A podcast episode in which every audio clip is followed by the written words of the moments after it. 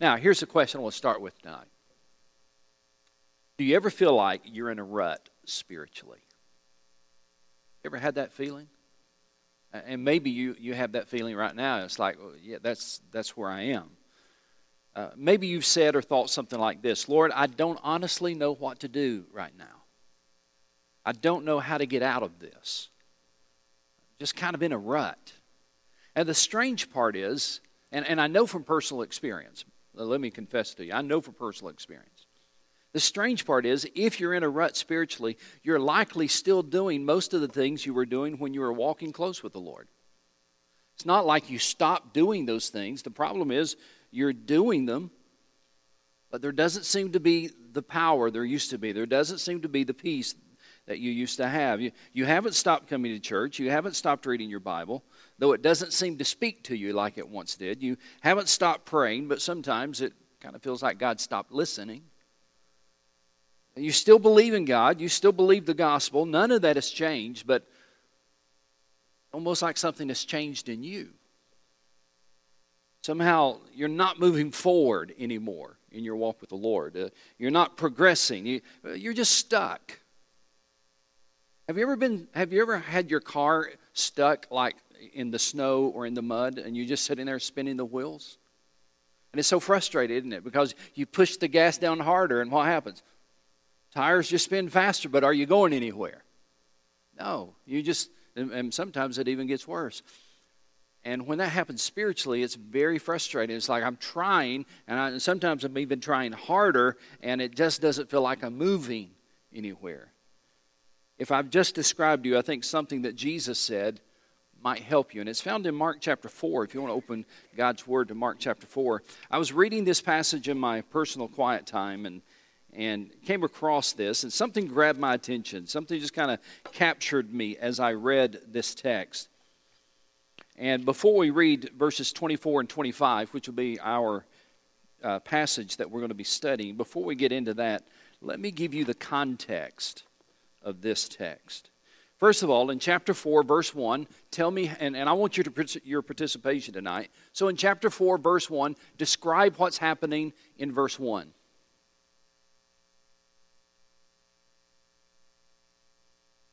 Uh, you have to say it a little louder. Jesus was teaching. Where was he teaching? By the lake. Now, what lake would that be referring to? Sea of Galilee. So he's teaching by the Sea of Galilee, and what happens? A large crowd gathers around him. He's very popular. A large crowd gathers around him. So much so that what does he have to do? Has to get in a boat and cast out a little bit to get away from the crowd so that he can address everyone. That's chapter 4, verse 1. So we know that Jesus is teaching. And I think if, let me go back and read the text myself. I think it says, let me turn to it. Again, Jesus began to teach by the lake. The crowd gathered around him was so large that he got into a boat and he, and he sat in it out on the lake while all the people were along the shore at the water's edge. And in verse 2, it says that he taught them many things by what? By parables. Now, parables are simply stories about ordinary life that illustrate spiritual truth. So he's telling these stories, and usually a parable is not something that literally happened, it's just a story. It's a story about everyday life that illustrates spiritual truth. And so here's Jesus on the Sea of Galilee, and he's teaching from the boat, and he's teaching them parables. Now, if your Bible has uh, headings in it for chapter 4, kind of an outline type thing, uh, you'll notice that it says that chapter 4, verses 1 through 20, is the parable of what? All right, so let's look at this. So, chapter 4, 1 through 20 is the parable, what's called as the parable of the sower, or we could say the sower and the seed. Very popular parable, very well known parable, parable of the sower and the seed. And then when we come to chapter 4, verse 21 to 25, this is our text, so we'll talk about that later. Then there's another parable that follows this one. It's verses 26 through 29. And this is a parable of what? the growing seed.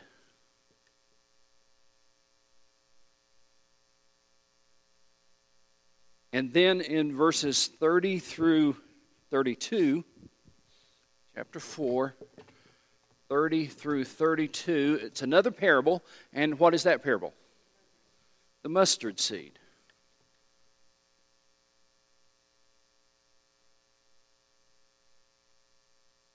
All right. And then it says at the end of that, let me read verse uh, 33, skipping down to chapter 4, verse 33. Here's what it says. With many similar parables or stories, Jesus spoke, word, spoke the word to them as much as they could understand. He spoke the word to them as much as they could understand. He did not say anything to them without using a parable, but when he was alone with his own disciples, he explained everything. And then in verse 35, the scene totally changes. And, and by the way, that's my text for Sunday morning is verse 35. So what we're doing tonight is kind of laying the groundwork for what I'm going to be talking about uh, Sunday morning. But here's what I want you to see in verses 1 through 34 Jesus is using parables to teach something. Now, the context is very, very important. Right in the middle of these parables about the sower and the seed, and the growing seed, and the mustard seed, we find our text. Our text is right in the middle of Jesus' teaching. Put this on your notes. Right in the middle of Jesus' teaching about God's Word and God's kingdom. So, when you read this parable, it's a parable about God's Word. And when you read these parables about the growing seed and the mustard seed, it's a parable about God's kingdom. God's kingdom is like, he says. And so it's interesting where our text appears. Here's one of the reasons you should always look at the context when you're reading Scripture and not just pull out two verses. Because if you were just pull out a couple of verses from this text without looking at the context, you might have a hard time understanding it, or you might misapply it. And so, if we put our text in the context, we see two things. First of all, he's teaching in parables in, in this whole context. And secondly, these parables are all similar. Have you seen a similarity here? The sower and the seed, the growing seed, the mustard seed. So, whatever he's saying in this text probably has to do, in some way or another, with what he said in these parables. So let's dig in and see what we can find out. Whatever he says in this text probably has something to do with God's word and God's kingdom, because that's what these parables are about. So,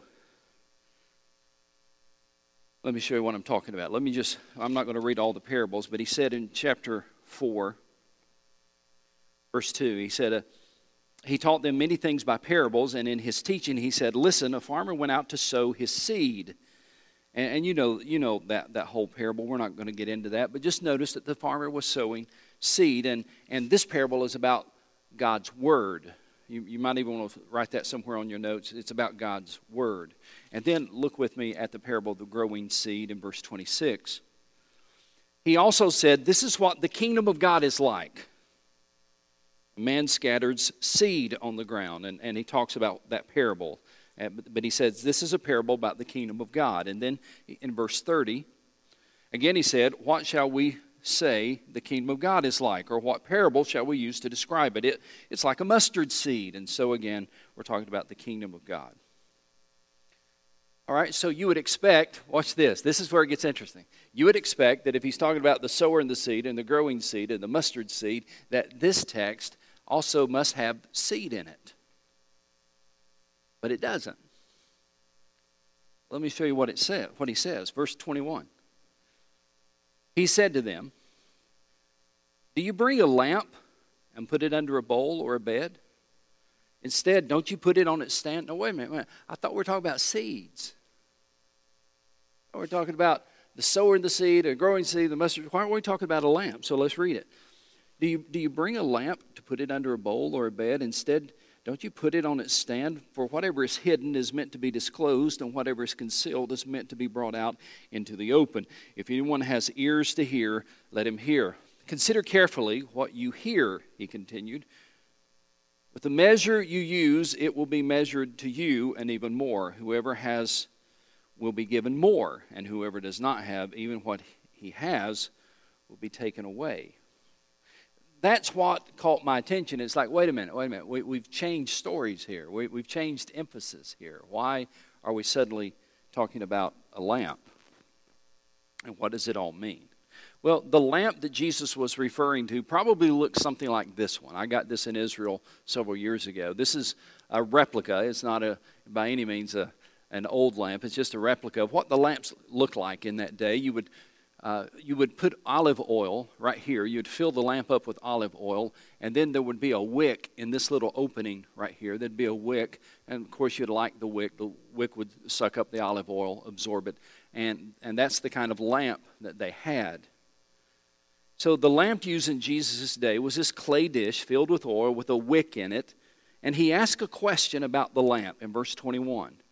Do you bring in a lamp to put it under a bowl or bed? Instead, don't you put it on a stand? Now, let me ask you a question. Does that sound familiar to you at all? About a lamp and hiding it and a stand. Does, does that sound familiar at all to anything else that Jesus said? Let me give you a hint. This was not the only time Jesus used that expression about a lamp and a stand and hiding it. But it's interesting that each time he used that illustration, he applied it differently. Which kind of thrills me as a pastor that even Jesus had his favorite illustrations.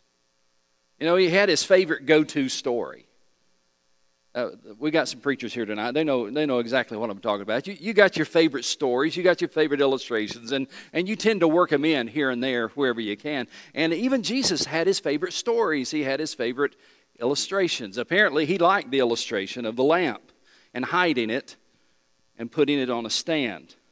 Uh, let me show you what I'm talking about. Uh, go to Matthew chapter 5. Matthew chapter 5. This is probably the one you're most familiar with. Matthew chapter 5, verse 14. He says, You are the light of the world. A city on a hill cannot be hidden. And then he says, verse 15, Neither do people light a lamp and put it under a bowl. Instead, they put it on its stand, and it gives light to everyone in the house. So, in this particular text, Jesus uses the illustration of the lamp and hiding it and putting it on a stand to say, listen, you're the light of the world, and your light should not be hidden. You're the light of the world. And then, let me show you another one Luke chapter 11. Luke chapter 11, verse 33 and 34. Luke chapter 11, verse 33 and 34. Here's what he says No one lights a lamp and puts it in a place where it will be hidden or under a bowl. Instead, he puts it on its stand so that those who come in may see the light. Your eye is the lamp of your body. When your eyes are good, your whole body is full of light, but when they are bad, your whole body is full of darkness. See to it then that the light within you is not darkness. Therefore, if your whole body is full of light, no part of it is dark, and if it will be completely lighted, as when the light of a lamp shines on you. So, in this illustration, he says, Your eyes are like a lamp to your body. Same illustration, totally different application. Then we come to the third one, going back to Mark chapter 4. Mark chapter 4. This, I believe, is an illustration of the Word of God. Because, again, look at the context. In verses 1 through 20, he's talking about the Word of God. He's talking about the sower and the seed. And, and he says very plainly, the seed is the Word of God. And so this is a story about the Word of God. Watch how it unfolds. What he's saying is, okay, here, I told you a story about the Word of God. Now let me tell you what you need to do with it. You see, you have to connect this text to this one. Let me tell you about the Word of God and what you need to do with it. And when you use the Word of God, it will be like a growing seed within you. When you use the Word of God, even the smallest can grow large. The smallest thing of faith can grow large. So let's see how he works this out. Look what he says in verse 22, or verse 21 and 22. He said to them, Do you bring in a lamp and put it under a bowl or bed? Instead, don't you put it on its stand? Whatever is hidden is meant to be disclosed, and whatever is concealed is meant to be brought out into the open. If anyone has ears to hear, let him hear. Jesus said, Listen, you never light a lamp and then try to hide it. You light the lamp because it is meant to be light. Now we've got to tie this into what he's just said. He's talking about the Word of God and the importance of the Word of God. And here's, I think I, there's a place on your notes. Jesus used the illustration of the lamp in this context to say that God's Word should have a prominent place in our lives. It's like putting a lamp on a stand. The Word of God should have a prominent place in your life. Read verse 22 again with that context. For whatever is hidden is meant to be disclosed, and whatever is concealed is meant to be brought out into the open. God's word is like a light, it's like a lamp. It's not meant to be hidden from you, it was written for your benefit written for your benefit. I think there's a blank there for you to put on your notes. God's Word, again, look at the context sower sowing the seed, talk about the Word of God. Here he says God's Word was meant for your benefit. Whatever was hidden, look what he says whatever is hidden is meant to be disclosed. You, you need to see that phrase. It's meant to be disclosed. Whatever is concealed is meant to be brought out into the open. In other words, the Word of God is meant to be your light, your lamp. It was written for your benefit. Remember what Psalm 119, 105 says? It says, Your word is a lamp to my feet and a light for my path. For over 2,000, 2,000 years, millions of people have viewed the Bible as a message from God, and rightly so. We can't see God, but what a special thing it is that He has left us a written record of who He is and how He wants us to live. The Bible is God speaking to us. And put this on your notes. Over 2,600 times, the writers of the Bible claim to speak or write God's words and not their own words.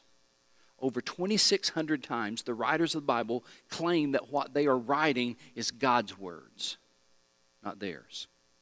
Chuck Swindoll said this. He said, God's word is for you, my friend, not just for the theologian or the pastor. It's for you. There is no situation that you can't face if you're really serious about spending time on a regular basis in the book of books. And so, we need to move to our main text. That's just preliminary for what he says next, verse 24. Consider carefully this is where I got the title for the study. Consider carefully what you hear, he continued. With the measure you use, it will be measured to you and even more. Consider carefully what you hear. Now, if we're reading that and we're really paying attention, we're saying, oh, wait a minute, don't you mean listen carefully? No, that's not what he says at all. He does not say listen carefully. Put this on your notes. Listening is passive. Listening is passive. Here's what I mean by that, and put this on your notes. You can listen and never do anything with what you hear. So Jesus didn't say, now listen carefully. Jesus used the word consider carefully. The Living Bible translates it this way Be sure to put into practice what you hear. Be sure to put into practice what you hear. You see, the lamp is for your benefit, so consider carefully what you hear. Look up here, look up here. The lamp or the seed is for your benefit, so consider carefully what you're hearing. Consider carefully what the word is saying. Consider carefully how God is speaking to you. Think about how God is speaking to you. Respond to what God is saying to you. Don't just listen, because listening is passive. Consider carefully what God wants you to do with what He said. And you see that written in the Old and the New Testament. Somebody find Joshua 1 8 for me. Joshua 1 8.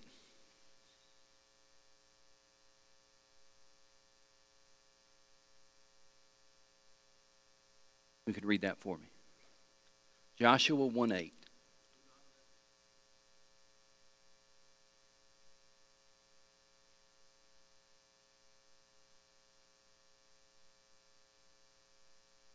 Yeah. Isn't that amazing? You know what he's basically saying? He's saying, consider carefully what this law says. So that you can, Brad doesn't say so that you can do what's written in it or something to that effect.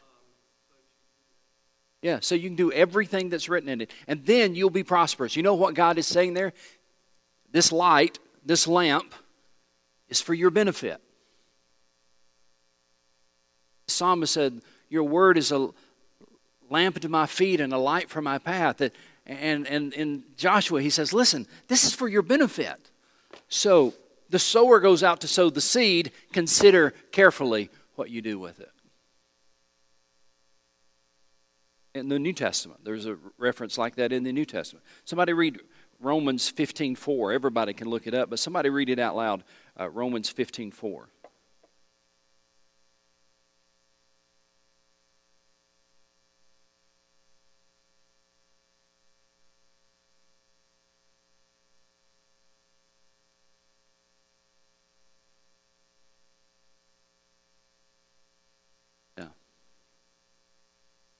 Everything written in the past was written to, does it say, Joe, to teach us?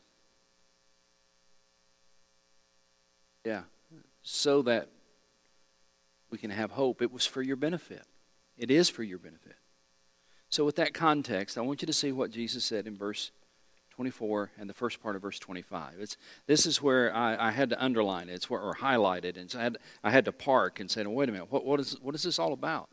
Consider carefully what you hear, he continued. With the measure you use, it will be measured to you. Interesting what he said there. With the measure you use, it will be measured to you. Has this ever happened to you? Everybody, just look up here for a minute. Has this ever happened to you? Have you ever have you ever gone to the Word of God and you're using this? Lord, I got my open windows, and I hope you speak to me today. And there's nothing wrong with open windows, but I want to tell you that's just a little spoon right there. Lord, I got my open windows. I want you Lord, I'm kind of busy today, but I'm going to read a verse before I go out the door. And, and so, with the measure you use, he says, that's what you'll get in return. That's the way it'll be measured back to you. Here's what Here's the reason we have problems. We want to use this and get this kind of results. Right? Well, I just don't understand why God's not speaking to me. I don't understand why I can't understand the deep things of God. Maybe maybe this verse is actually being lived out in your life. With the measure you use, it will be measured to you. What if, everybody look up here now. What if this is what you used? Say, Lord, I'm digging in. I want, I want to understand. I want to live it. I want to know it. And, and I'm digging in. I may not understand it all. I'll probably have questions, but I'm digging. And, and he says, okay, let me just tell you the measure you use, is what will be returned to you. Little effort, little return. Strong effort, big effort, big return. Which one of these do you think Billy Graham used?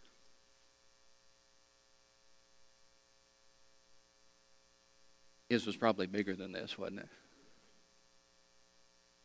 And I don't pretend to know why God used Billy. There was just something amazing about God's hand on Billy Graham. Not trying to, but I read something right after he died. I read something about him.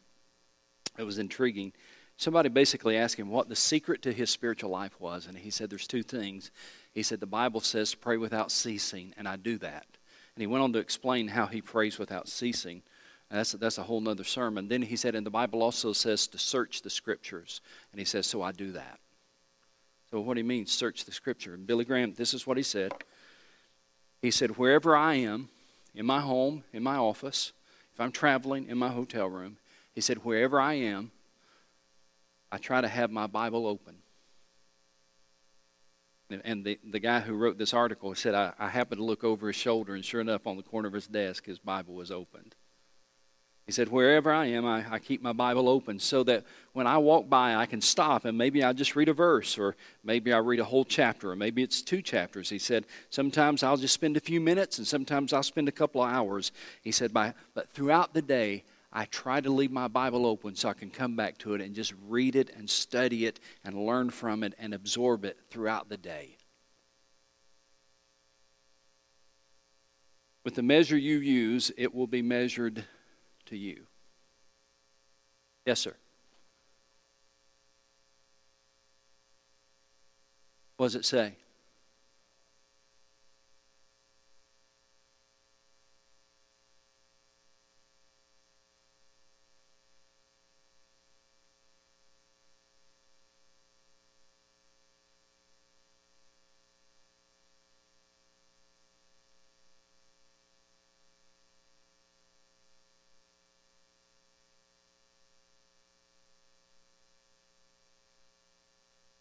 So I guess the reference was there about using the word and trusting the word. Yeah. Right. Okay. Now, let's apply this to the apostles before we start talking about us. Let's apply this to the apostles. I think what Jesus was saying to the first audience who heard this for the first time, I think he was saying to them something like this Guys, you, I'm calling you to share the light with everyone. But you can't give out if you're not taking in. Try to give out without taking in, you'll wear out. If you try to give out without taking in, you'll find yourself stuck. You, if you try to give out without taking in, you'll just be in a rut. So he says, So, guys, I want to make sure you understand this. I want to make sure you get this principle. The measure you use, it will be measured back to you. And then there's three other words there. What's the next three words? I want to live in the even more, don't you? I, I want to live in that in that frame and even more. William Barclay calls this the law of increase, and I've put a place on your notes there just to take some notes as, as you see fit. The law of increase. And he says the law of increase is basically this uh, the, the more you know, the more you're capable of knowing. That's the law of increase. The more you know, the more you're capable of, of knowing. For example, you can't learn the richness of, of a foreign language until you've mastered the alphabet of that language. Once you've learned the basic grammar, you're ready to gain even more knowledge. Uh, Rob and Nicole are here, are here to my left. Uh, there are missionaries in Thailand, and they're going to be going back uh, and working on their language. And what it's just is it called Thai is the Thai language. Have you got the, the, the alphabet down yet, Rob? I know Nicole has. Huh? You got the menus down. Nicole's got the alphabet and basic grammar, and she can speak it, right? See, you married way over your head, brother but he, he can speak some of it as well. But my, my point is the law of increase is you've got, you've got to know before you can increase your knowledge. And the more you know, the more you're able to increase your knowledge. And the more you know, you can increase your knowledge. It's the law of increase. This is true in running. The more you run, the farther you're able to run. The more you, tr- you train, the more your body will be able to do. The, it's like playing an instrument. The more you master the basic techniques of playing a guitar or the piano, the more songs you're able to play. That's the law of increase. And I think the law of increase is found in the Bible as well. I think that's what Jesus was saying here. Those who apply his teaching will enrich their lives. Uh, when you respond to the truth and try to live the truth, you're going to be able to receive even more more truth. Let me show you something in the book of James. Open your Bible. Go to the book of James, chapter 1. James, chapter 1.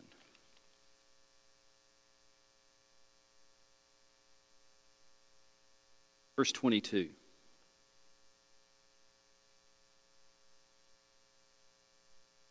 Do not merely listen to the word and so deceive yourselves Notice what it says. Do what it says. Underline that if you haven't already. Do what it says. Anyone who listens to the word but does not do what it says is like a man who looks at his face in a mirror and after looking at himself and goes away and immediately forgets what he looks like. Notice this, he forgets. Notice that word, he forgets.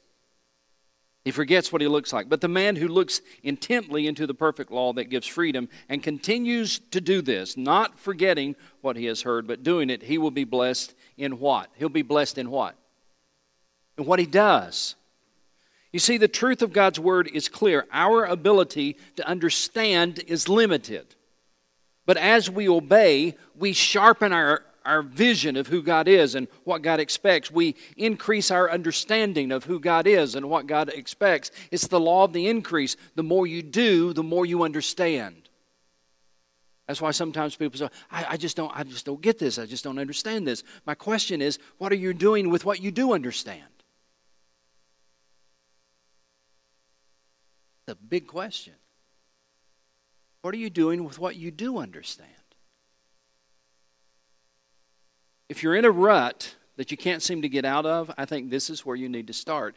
Don't just listen to the word, don't just read the word, live it. If you will consistently do that, you'll, you'll start to experience the law of increase. I, I just can't tell you how practical this is how practical it is to say, okay, what if tomorrow, as you're reading the Word, you look for one thing to do? You look for one thing to put into practice. What if you just did that on a daily basis? I think what you would find is you would find the law of increase. The more that you do in God's Word, the more you begin to understand God's Word. The law of increase. But I want you to notice back in our text, uh, in verse 25 that there's also the law of decrease. And this is kind of fascinating to me. Verse 25 Whoever has will be given more. That, that, that's the law of increase. If you have, you'll be given more. But then he says, Whoever does not have, even what he has will be taken from him. The law of decrease. Let me put that in current day language for you use it or lose it. See, when you do little or nothing with the truth of God's Word, you tend to lose what you already know. That was a powerful statement. I hope that you grabbed it. When you do little or nothing with the truth in God's Word, you tend to lose what you already know. This is so easy to illustrate. Raise your hand if you took French or Latin in high school. All right, Donna, say something in Latin to me. Oh, say something in French. Say something in French. You, well, what does that mean? Those of you who raised your hand, did anybody over here raise y'all French, Latin? Anybody? French, Latin? You're, you're afraid now, right? All right. Here's, here's my point. You took it, you learned it, you knew it, but if you don't use it, you lose it. I took Hebrew and Greek for years college and seminary. I barely remember the alphabet now. You say, well, how do you get up there? I say, well, the Greek word, I got study books. You know, I look it up. Do you remember some of you were with us when we, do you remember when we ran as a church family? Some of us ran a 5K. We built up to that and we ran a 5K. I, I did that. I, I, ran a 5K. Only time in my life. I, Lisa ran a 5K. She won her age group. She did. We got the medal to prove it.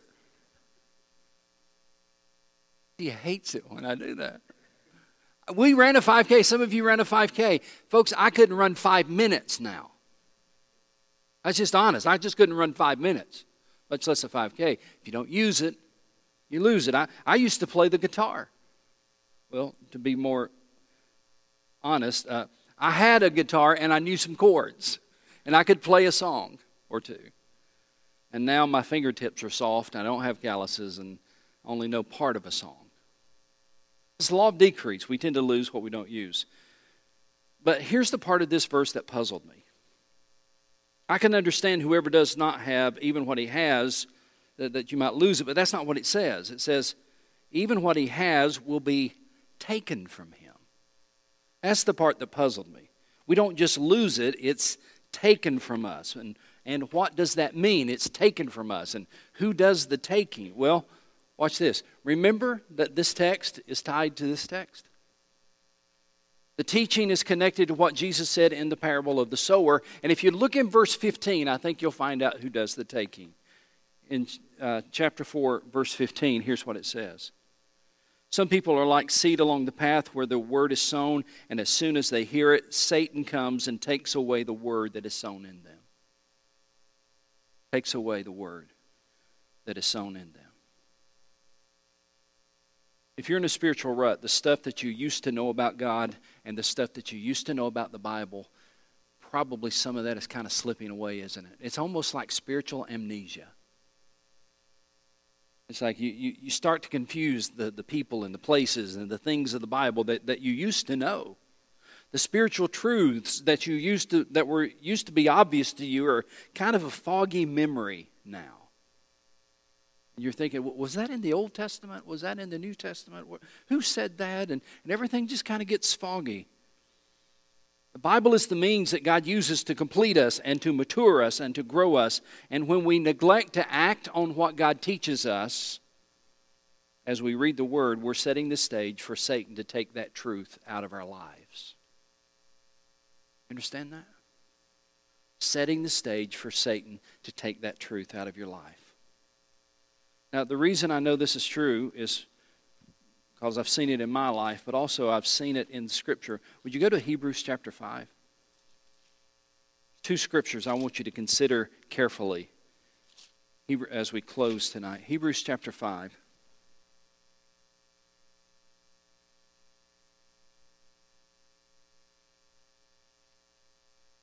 Verse 11 through 14. We have much to say about this, but it is hard to explain because you are slow to learn. In fact, though by this time you ought to be teachers, you need someone to teach you the elementary truths of God's Word. Watch this all over again. Why, why do we need to teach it all over again? Could it be because Satan has stolen the word that was sown? Could it be because they didn't use what they were learning? They didn't put into practice what they were learning? And it was taken from them. You need someone to teach you the elementary truths of God's Word all over again. You need milk, not solid food. If anyone lives on milk, being still an infant, is not acquainted with the teaching about righteousness, but the solid food is for the mature who, by, watch this, by constant reading. Is that what your word says? No. By constant what? Use. By constantly putting this into practice, by constant use, have trained themselves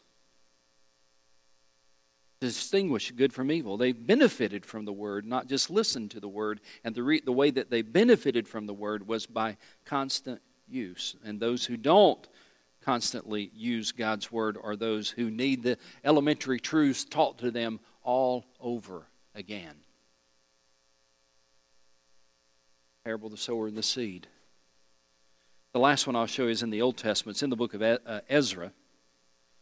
Book of Ezra, which is right before the book of Nehemiah. Ezra chapter 7. Ezra chapter 7, verse 10.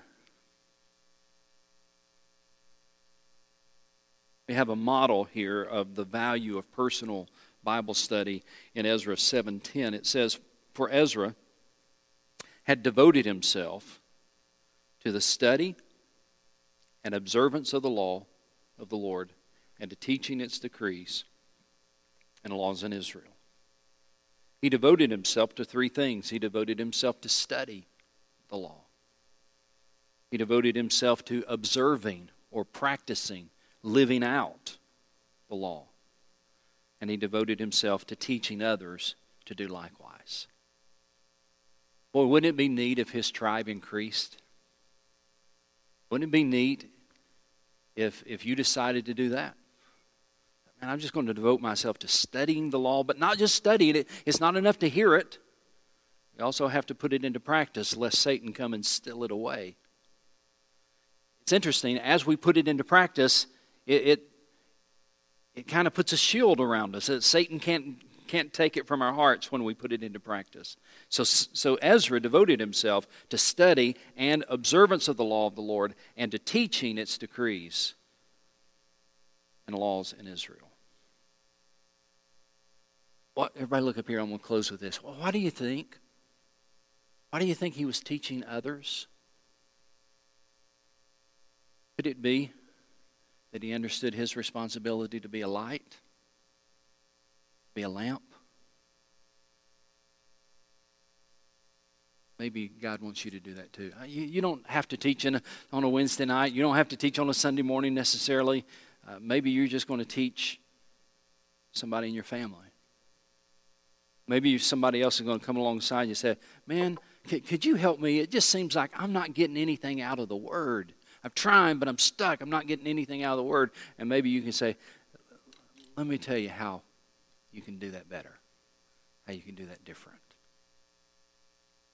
And so, my study tonight is not to condemn you or to criticize you. My study tonight is to challenge you to say, you know, I've had enough of this. I think it's time for me to do this. But not watch this, not just I'm going to dig in and, and study, but I'm going to dig in and live it. What if you just took one thing and you tried to live it tomorrow? And what if you did that the next day?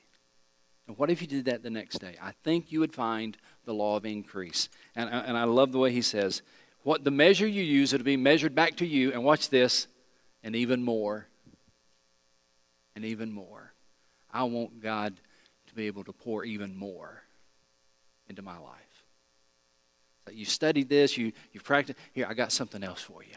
I got some more for you. Let's pray. God, thank you for challenging me and hopefully us, to consider carefully what we read and what we hear when it comes to your word. May we live in such a way that you can pour back into our lives even more. We pray that in Jesus' name.